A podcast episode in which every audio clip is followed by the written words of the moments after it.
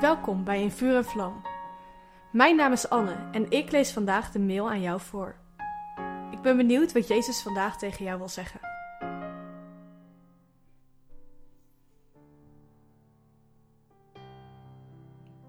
Tot nu toe hebben we veel gelezen over wat het voor onze geest en ons lichaam betekent dat we een kind van God zijn.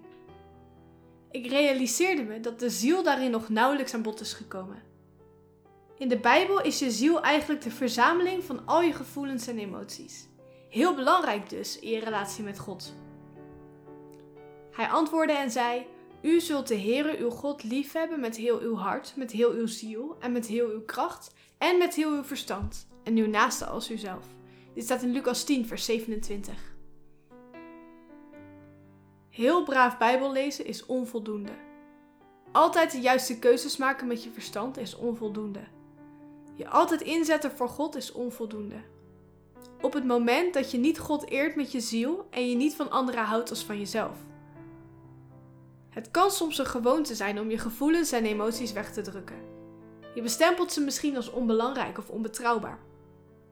Toch vraagt God je om juist met je gevoelens en emoties liefde te tonen.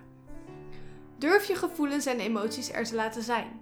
Breng ze bij God en geef het toe als je boos bent op God of verdrietig over een situatie. In je ziel vind je ook compassieruimte. Het medeleven met anderen is iets wat Jezus vertoonde. Hij was bewogen met mensen. Zie Marcus 6, vers 34. Hij liet zijn emoties toe. Hij liet zijn acties bepalen door wat hij voelde voor anderen. En daarom hielp hij iedereen die hij tegenkwam en had hij oog voor hen die het het meest nodig hadden. Als kind van God wil je op Jezus lijken. Als kind van God hou je van Hem, omdat Hij eerst van jou hield. Maar lukt het jou om je gevoelens, jouw relatie met God en de mensen om je heen te laten beïnvloeden?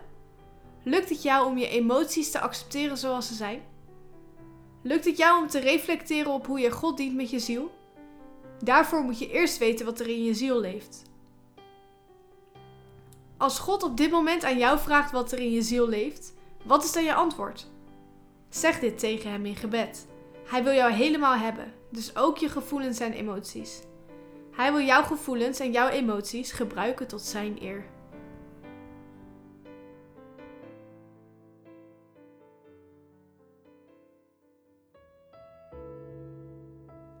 Wat leuk dat je hebt geluisterd naar In Vuur en Vlam. Heeft de tekst je geholpen om God beter te leren kennen? Deel In Vuur en Vlam dan met je vrienden. Meld ze aan op streef.nl slash en vlam.